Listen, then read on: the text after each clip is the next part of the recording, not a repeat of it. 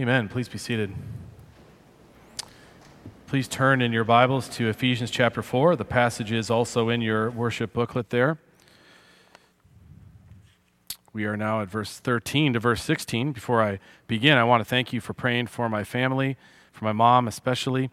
A couple Fridays ago, she called me about midnight. She lives basically with us in a detached, she calls it the garage, so it is, but it's an expensive garage. But at any rate, um, she called me and told me she was not feeling well. My mother never complains about anything physically related. She just pretty been just tough that way. So I knew something could not be right. And we went to the emergency room closest to our house, which is the new one right over here on 167th and Metcalf. I didn't really even know where it was connected to, but which doesn't matter. But we got there. I thought they had a hospital already built there, but they have the emergency room. They were great. They checked her out, but nothing showed except for really high blood pressure. And then a, gave a couple bits of medicine, and then she was better. And she was already saying, "Never mind, it's okay," and wanted to go home. And about two in the morning, by the time um, they were still looking at some tests, and we were both kind of like, okay, it's time to go home. She felt fine. And so uh, the guy, the doctor, thankfully would not let her go home, and instead transferred her up to Advent Health Shawnee Mission Hospital because they're connected. And uh, she got there like at three or four in the morning. I went home, got up and taught the leadership class, and told the leadership class Saturday that I got to go back at nine. I'll probably just pick my mom up. They're going to let her out. Well, she'll be done. But when I got there, she was already in the cardiac unit, and they had discovered quite a, quite a few problems with her arteries. So they had to do surgery on Monday. And so she's still there uh, today, but she's doing much better. Just two prayer requests for mom. Hopefully, she's not watching this right now, but we'll see. Um, I'll find out in an hour and a half. But um, basically, uh, the prayer for her twofold, and that's fine if she does here. Um, one is just to get her lung capacity completely working. It's not uncommon to not breathe in deeply after you've had your chest basically cleaved with a battle axe. But beyond that, that's what it looks like. Um, she's got the issue of following the directions of the physical therapist and the occupational therapist because she's ready to go and move and do a bunch of stuff, but she's got to follow all sorts of very important rules, and she's not necessarily following them yet. So we want to pray for Nana to follow the rules so she can come home. And then when she comes home, there's all that goes into making sure she stays safe and recovers well. So thank you, brothers and sisters, for your prayers. We have uh, really appreciated, and she has uh, only the last couple days could she really uh, recognize what was happening. It's just such a such a brutal process. The whole thing is. It's amazing what our healthcare workers do. I have renewed appreciation for all the care she's received because it is an amazing thing what they what, what the Lord has allowed science to come up with and medicine to work with. So thank you for those prayers, and I will keep you updated. Hopefully, she'll be back soon enough. Today we are in Ephesians again, I'm happy to say. I'm loving this book. I'd loved it before I started preaching through it, but especially love it now as we go through it um, section by section and verse by verse. We are at verse 13 of Ephesians 4, in the background that I hopefully don't have to say much about, but will remind you uh, Ephesians, the first half is about the deep truths of what God has done to save a people for himself, you and I included. Um, the deep, mysterious depths of grace to us in Christ. Um, also, just that God is creating a, a holy temple of living stones that we are all part of as His church. That's what is true, is the first half. What to do in light of what is true is the second half, and that's where we have found ourselves now, starting at chapter 4.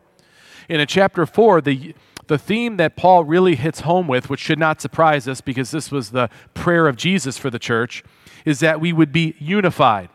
Now, we're unified in Christ and his work. That's the, the reason for our unity. It's not a sloppy unity, just all let's just get together because we live in the same subdivision.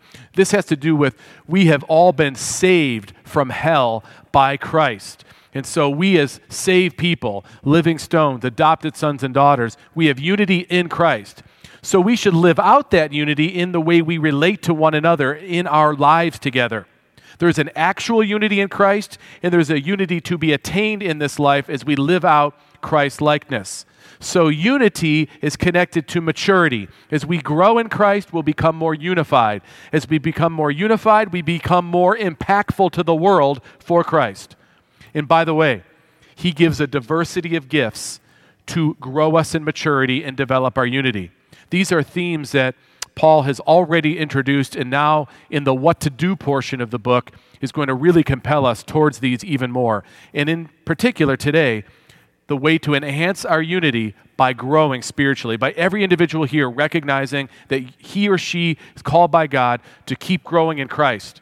Wherever you are in the continuum, a brand new believer, someone's been a believer a long time, doesn't matter. We're all called to be moving along in spiritual maturity. And God gives us His word and gives us preachers and teachers and pastors and elders in the church to help us, to motivate us along this path. With that preface, turn now to Ephesians 4. I'll start at verse 11.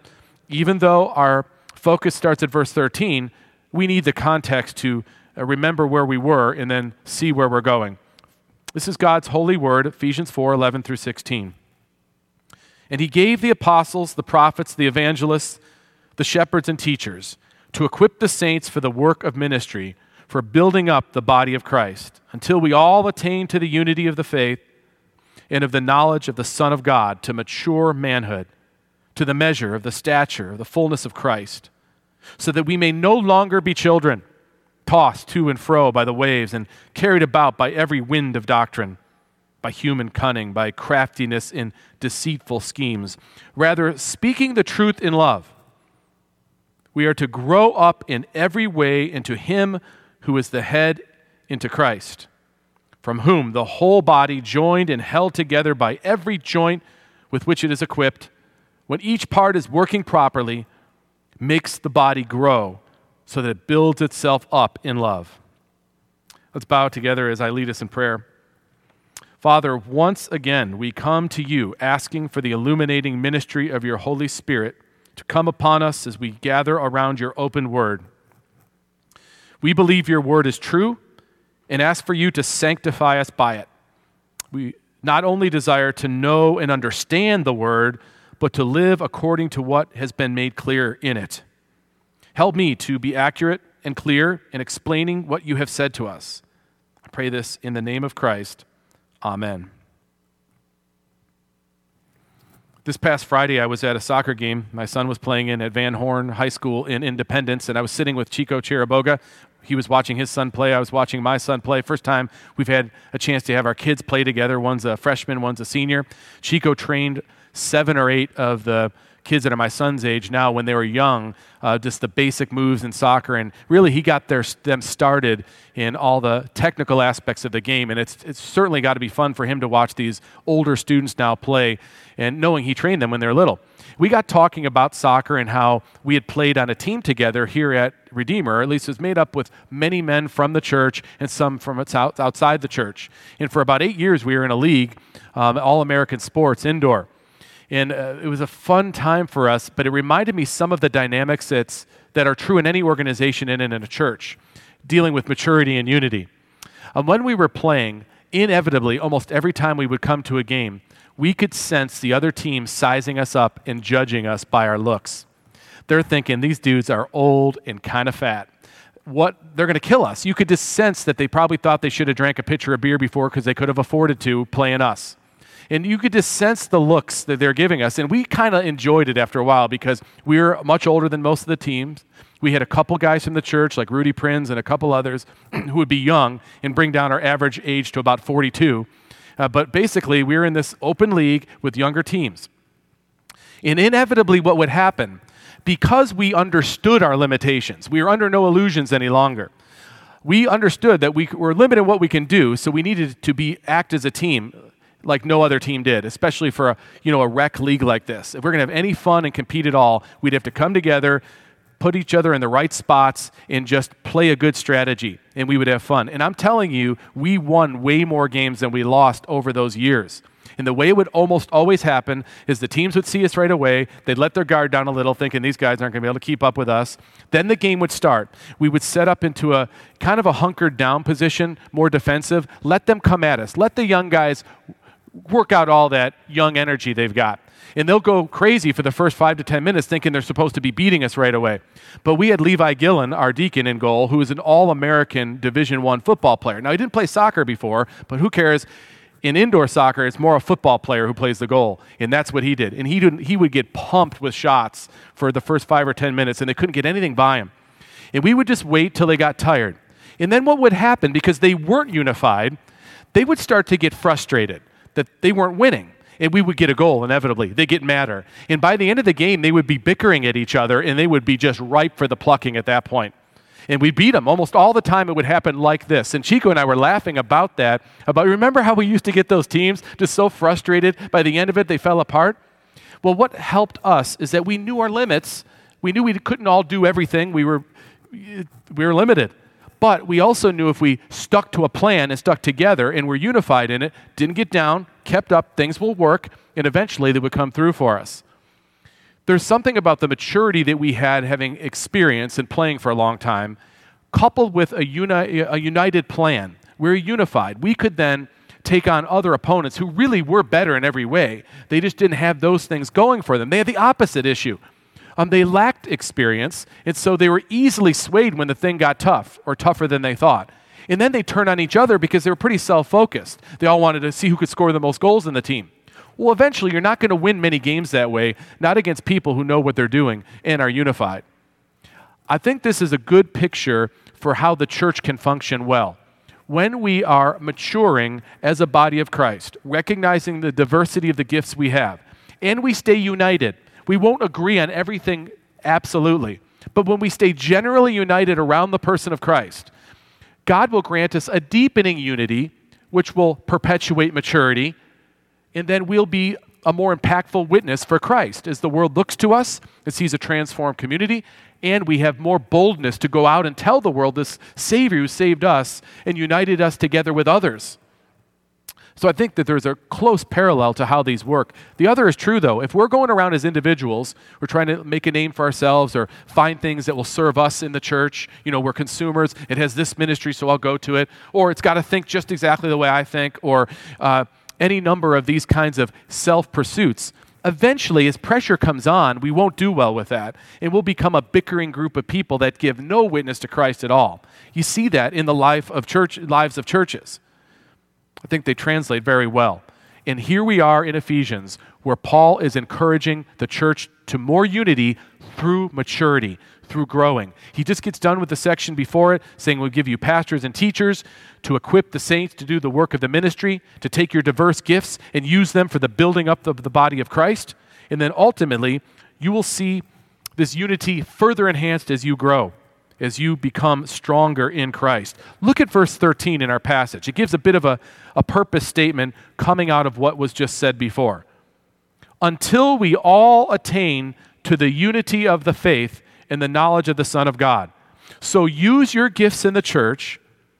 Pastors, equip the saints to do the work of the ministry, and do this until, verse 13, we all attain to the unity of the faith of the knowledge of the Son of God. It's an ongoing, never ending process, at least not in this life. It will not end for us as believers. We're constantly in that walk. In fact, the passage is telling us the way to enhance our unity in Christ is to pursue spiritual maturity. The way to enhance the unity of the church, to deepen it, to strengthen it, is to pursue spiritual maturity, every one of us. And what does spiritual maturity look like?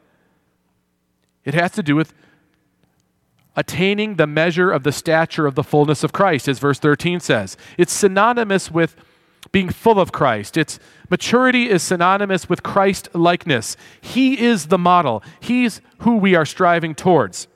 And verse 13 sets up the rest of the passage. Until we all attain, that's all every member of the church, not just the, the super spiritual ones, all till we all attain to the unity of the faith. The faith here is is Christianity. It's the person of it's us gathered formally around the person of Christ, the Christian faith.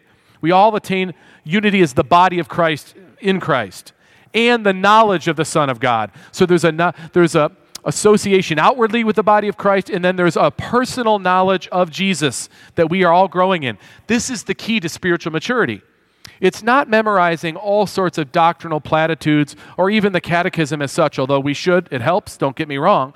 It's not that part of it intellectually so much. It's how those things serve to make us have a clearer picture of Jesus and his work. And they do that when we recognize it.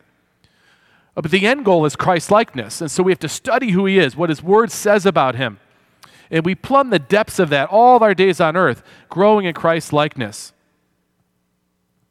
And eventually, as we move along, we, reach, we reach a more mature manhood or adulthood, as we would say. This applies to everybody in the church. And we become more and more mature. Now, he's going to use the image of a child in a bit, set up against adulthood, and we'll all recognize this clearly. But for now, see verse 13 setting up the rest of the passage. It's Paul st- striving that the people of God recognize all these truths he's been speaking, and that the leadership of the church motivates the people, equips the people to do the work of the ministry until we attain this unity that shows itself in maturity. And the ultimate measure of it all is the stature of the fullness of Christ. Christ is the one who we are growing towards and like. Here's a, a really bottom line question for our church and for any of us as Christians. Do you want other people to know Jesus in this world? Do you not think this world absolutely desperately needs to know Jesus? Well, the first level where we can see that happen actually happens right here. It's the unity of the church based on its maturity as it grows. The unity then strengthens more as we use our diversity of gifts and we become all the more credible and all the more bold to preach Christ to the world that watches. And then when the world hears our message and looks at the community and says, wow, that community is different. And they'll know it's not because of us, they'll know it's because of Christ. It all works together, and you'll hear me use these words, unity and diversity and maturity, over and over because Paul speaks of these terms in a way to condition us to have an alarm. And this is what I mean. This is classic for my life, and I say it transparently to you. I am really good at studying the formalities of what the scripture says. Really good. I can teach the doctrines of grace and open up systematics. I love them. But then I could turn around and be a jerk like five minutes later.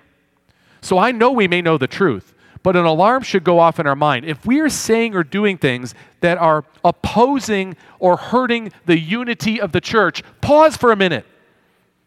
Do you see how important the unity is? The unity of the church is to God? So all of us should be vigilant for growing in Christ, in practicing, chasing after, being eager to pursue unity in the church. Not a sloppy unity, one that's based on the person of Jesus and his finished work and all that means for us. So it's a deep unity. But recognize that we are prone to study it and say amen to it, shake our heads to it, and then we go back out and we put a Facebook post right away that does not help the unity of the church. Or we say something and gossip to someone that does not help the unity of the church. Eh, go down the list of things that we do that oppose what we profess. And I, I'm sure the apostle understands this is true in every church it's got to be true for us too. And so we come to the passage with this humility in mind that there are some realities we might have to be addressed by from the text. One of them is the mark of spiritual immaturity that Paul speaks of.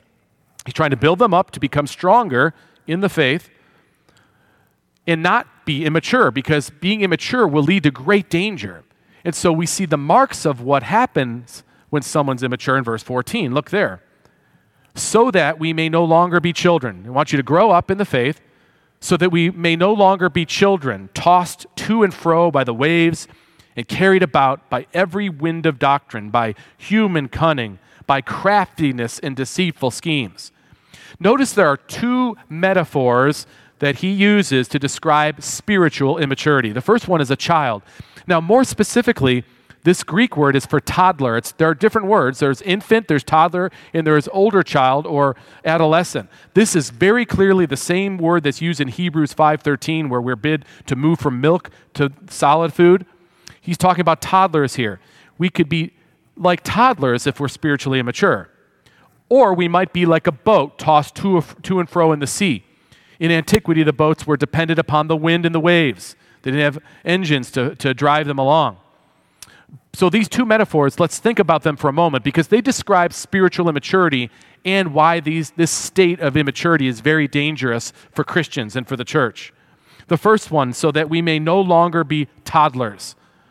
Uh, toddlers, I love toddlers. I love the toddler stage. I enjoyed, especially when the boys were all within their, I remember they're one, three, and five in that span.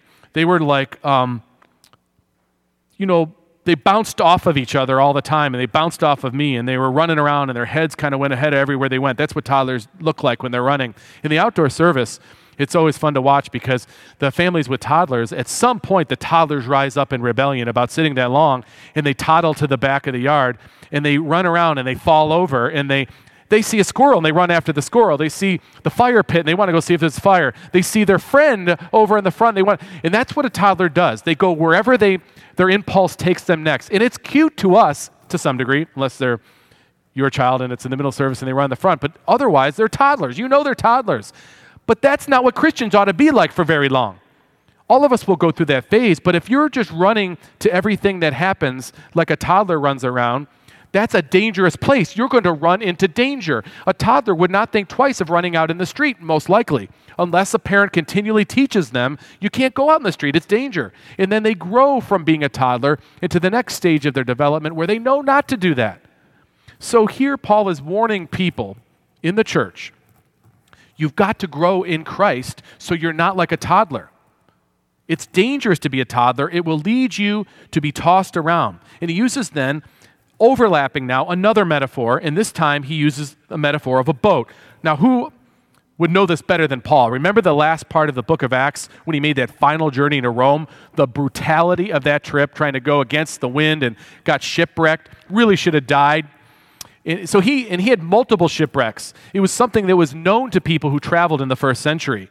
Boats were were not very big and not very strong, and they depended on a sail, they depended on the wind, they were moved around. It was just the nature of them. You know, I was thinking of, uh, related to this, what really jarred my thinking about even any boat of any era, not just the ones in antiquity. Um, Ray Smale is in the leadership class, and he was telling me about his son, Ian, who is a tuna fish boat captain. Um, he works for a guy who bought a fleet of boats and hired him to be the captain of one of his boats. I think he has a dozen on his crew. He has a 114 foot boat that used to be a research vessel for Duke University but it was bought by this guy and retrofitted into being a tuna fishing ship. And so Ian's the captain of this, and he has this crew. He has to sail uh, down towards the Fiji Islands from California somewhere. It takes him a month to get wherever he's going to go. And the tuna like the warm weather, which is during our winter. So he goes down with his boat and he fishes there for several months in this boat with his crew. He fills up the hull with a hundred tons of tuna. It takes weeks and weeks. Now, how do they keep the tuna is my question.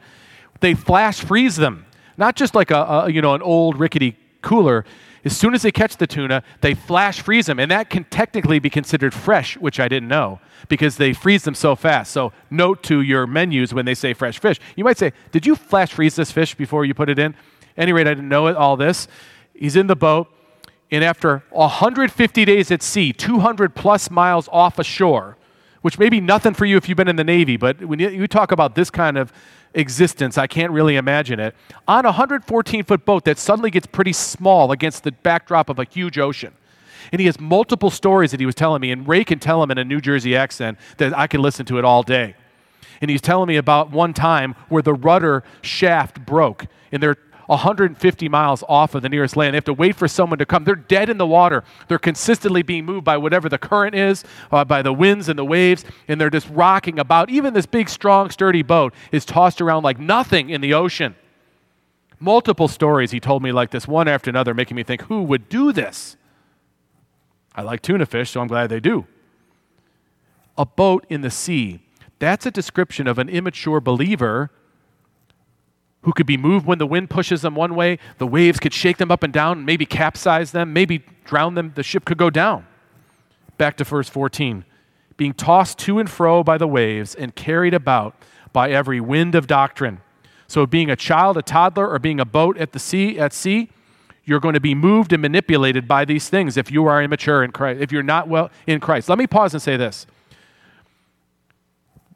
one of the things that's important for you in your walk, no matter where you are, is, is to be with the people of God, even in difficult times when it's hard to get together. We should make every effort to do it because it's important for us at our varying levels of maturity to help each other up along the way. It's very important if you're young in the faith to be tied in close with other believers so that you can grow in maturity and be stronger. So that, look at what happens if you don't. Tossed to and fro, carried about by human cunning. This means you can have individuals come along and they do come along. And they'll trick you, they'll drag you into a certain direction. this has been happening since uh, the world began, even in the New Testament times. Shucksters, charlatans coming in, and they're doing things that draw people away from Christ. And you could be prone to this if you're not growing in the faith, or if you're not tied to people who are mature in the faith that can help you discern and become more stable. Every wind of doctrine. There are new fads that come and go, even in Christianity that they may not be wrong in themselves, but they become the main thing to Christians. You'll see them chase after whatever the latest fad is. And an immature believer could get sucked into the wrong things like that that take them off the focus. So it's important for us to grow in Christ, the knowledge of the Son of God, so we keep Him central, because all manner of other issues will, will threaten to work their way in, and they'll take someone who's mature, immature and, and drag them off into a bad direction. Also, if we're immature, we could get caught in the craftiness of deceitful schemes. I would suggest one of the most crafty, deceitful schemes under the umbrella of Christianity has been progressive or liberal Christianity. This idea that makes people try to deconstruct whatever the Bible says and still be Christian. I would say these are the craftiest of deceitful schemes. There's a very popular pastor who wrote a whole book deconstructing what you should think about the Bible. And I would suggest an immature person is very prone to follow that. Like, for instance, some of the things that you'll see. You know, ultimately, all religions are the same. We'll be more Christian if we just acknowledge we're all praying to the same God. We'll show better love if we all agree with this. That's a crafty, deceitful scheme that has many well meaning people sitting in the pews thinking maybe that's right. Maybe they're right about that. Or, you know what? You're a good person. You're pursuing good things. You'll go to heaven. That's a very crafty and deceitful scheme that's beyond liberal Christianity. That's something that's been taught in medieval Christianity. Just do good things and ultimately it will work out. All of this drives you away from the word of Christ and the person and work of Christ if you think about it. Now, the culture likes what you're saying then because then everybody's accepted. And everybody's, you know, we're good people generally. You'll, you'll hear newscasters say, you know, Americans are just good people. Listen, I've got a lot of problems with the same things that are being said around but the idea that any people are just good people and they'll work out on the basis of good people is a deceitful and crafty scheme that keeps us blind until it's too late. The Bible is just one among other good religious books.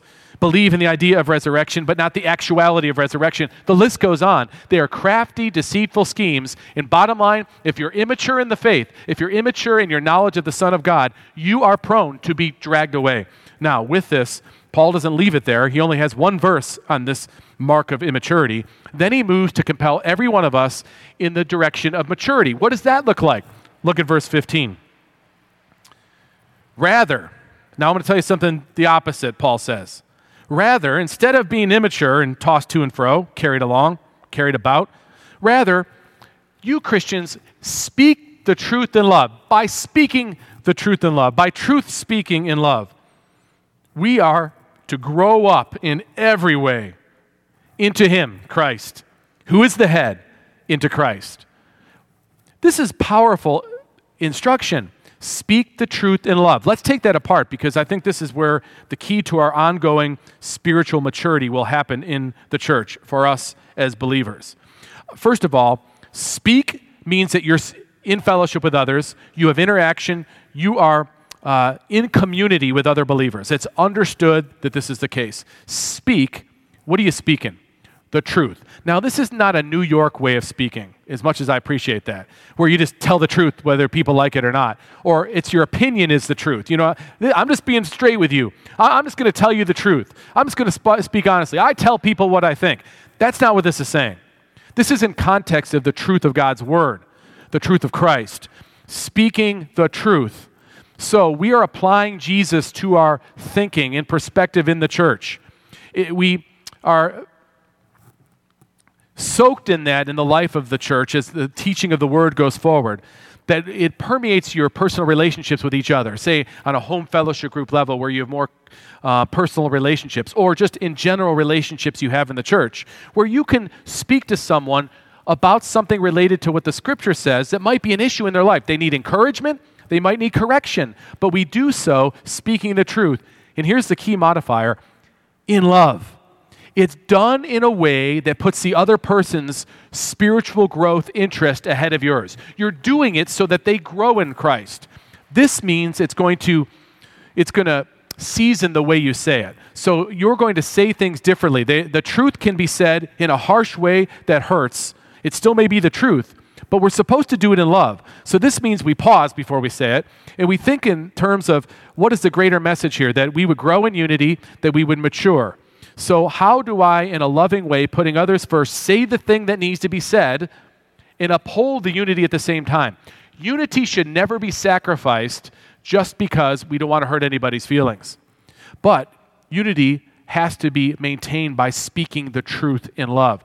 There was a situation a couple years back where uh, a, a, dear sister in the Lord was speaking out of turn a bit, and it become known to some people she was gossiping a bit about something that she shouldn't have.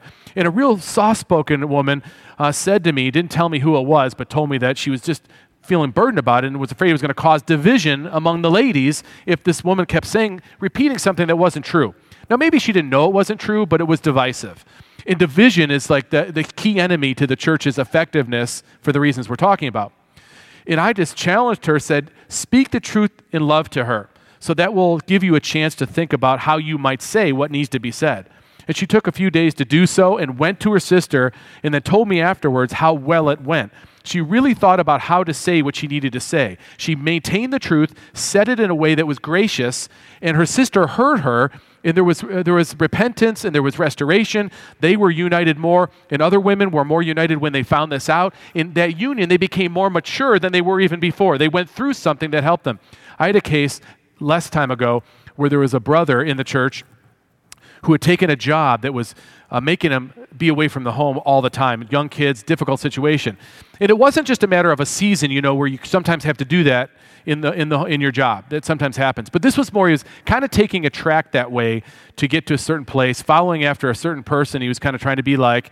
And another brother in the Lord, and I didn't know this was going on, but this other brother comes to me and says, Do you think it's, it would be okay or would it make sense? Would it be helpful for me to talk to so and so just to warn them because the person who wanted to warn them was a little bit older, 10 years older, and had done some of the same things, pursued some of the same things, and really regretted it.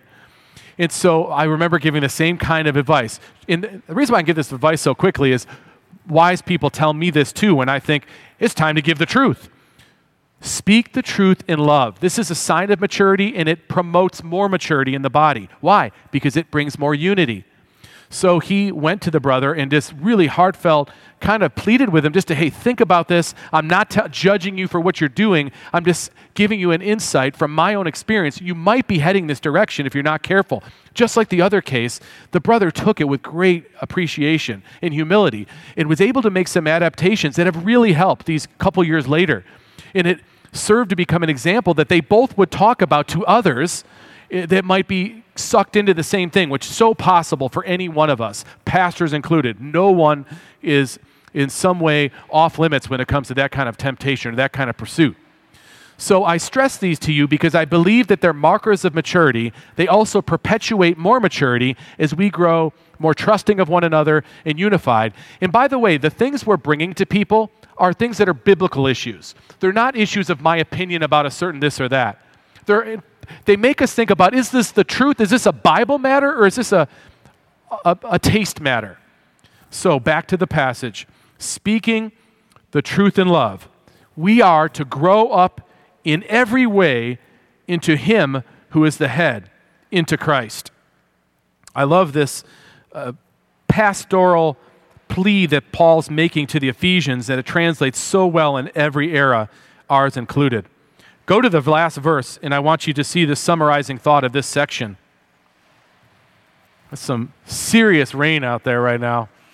Wow. I told the early service if it started sprinkling, we're just going to stay put because we're Presbyterians and sprinkling doesn't bother us. But this would be a different story, so I'm glad we are inside. This would be, uh, even the Baptists would have to be happy with this kind of a rain, I would think. Verse 16. This has to do now with a, a 13 was kind of setting it up, 16 is bringing it together from whom the whole body, now he's using the metaphor of the human body, joined and held together by every joint with which it is equipped. Think of the human body, its joints, its muscles, its parts. This is an image he's used before. That whole body is going to grow up together. You won't have the arm just getting much, much bigger than the rest of the body. The whole of the body all attaining together for the same growth and maturity. Now, there are bigger and smaller parts. That's how God puts us together. We're diverse that way. But each part has to grow in concert with the rest for the church to be its most effective. With every jo- by every joint with which it is equipped. When each part is working properly, brothers and sisters, when we're all working the way God's called us to work, it makes the body, the church, to grow so that it builds itself up in love. This isn't talking about numeric growth necessarily, although many times God does bring more as a result, but many times He doesn't. It's the body that He's called together, growing more and more effectively, stronger together in love. That care and concern for others over ourselves is that glue that holds it together, that oil that keeps the parts from having friction with each other, but helps us to work smoothly together. And the main catalyst for all of this goes back to what he gave us as his gifts his word to be preached in our prolonged exposure to who the person of Jesus is through the word will help us in this endeavor. They all go together. The truth and love together help us mature, and this brings us more unity, and through this unity, we become a much stronger witness for Jesus. Jesus' final prayer before he went to the cross, before he did the most unifying act in the history of earth, when he went to the cross to bring a people to himself, to redeem a people to himself, what he prays right before then should gain our attention. I know every word of Jesus should, but John 17 is particularly precious to us because he prays for his disciples who would become the apostles, and he prays for us by extension. In John 17, I do not ask for these only, but also for those who will believe in me through their word, us, that they may all be one, just as you, Father, are in me, and I in you, that they may also be in us, so that the world may believe that you have sent me, so that the world may believe. That's why we pursue this maturity in this unity, so that Jesus would be celebrated by everybody. This is this great purpose of the church. We are called, like we read from the confession, which is a biblical expression, to be ministering the mysteries of God, His Word, preaching it for the gathering and the perfecting of the saints. And not just so we could all have a holy huddle after it's over, but so that we would be matured and able to credibly and carefully and accurately preach and declare Jesus to the world. I want everybody in this earth to know Jesus. And I know the first step for that is for this church at Redeemer to become more unified. And we will become more unified as we mature in Christ. That's how we will see the church reached for Christ. I hope you sense the power that God works through these means. James Boice captures this passage by saying God's chief purpose for the church is that it might become full grown and that each of its members might contribute to that maturity by becoming spiritual adults. And after all, we say the Redeemer is a community of Christians who love to worship their God, study His Word, and proclaim His gospel to the world. The way to enhance our unity, brothers and sisters, is to pursue spiritual maturity, individually and collectively, as His bride. Let's bow together as I close us in prayer. Father, we have seen before us how the apostle gives us a picture of a, a deepening fellowship as the book of Ephesians unfolds. We see a, an eagerness to maintain visible Christian unity coming from the apostle, recognizing how important it is, and to recover it if it's been lost. Lord, in every age there are many threats to the unity of the church. The pages of history are littered with the stories of many dead and dying churches. Churches that either caved on the truth and died or failed to show love and dwindled to nothing. Lord, spare our church from something like that. Give us the exercise of unity displayed in this book of Ephesians. Spur us to use the diversity of gifts present here among the body to serve one another and to grow each of us in maturity. Lord, with a balance of truth and love, make us to be a bold witness for Jesus Christ in our own community and in this world. Lord, where we may be strained or stressed, help us by your grace to mend any breaches with love. A love you have given us through the person and work of Jesus. I pray this in Christ's name. Amen.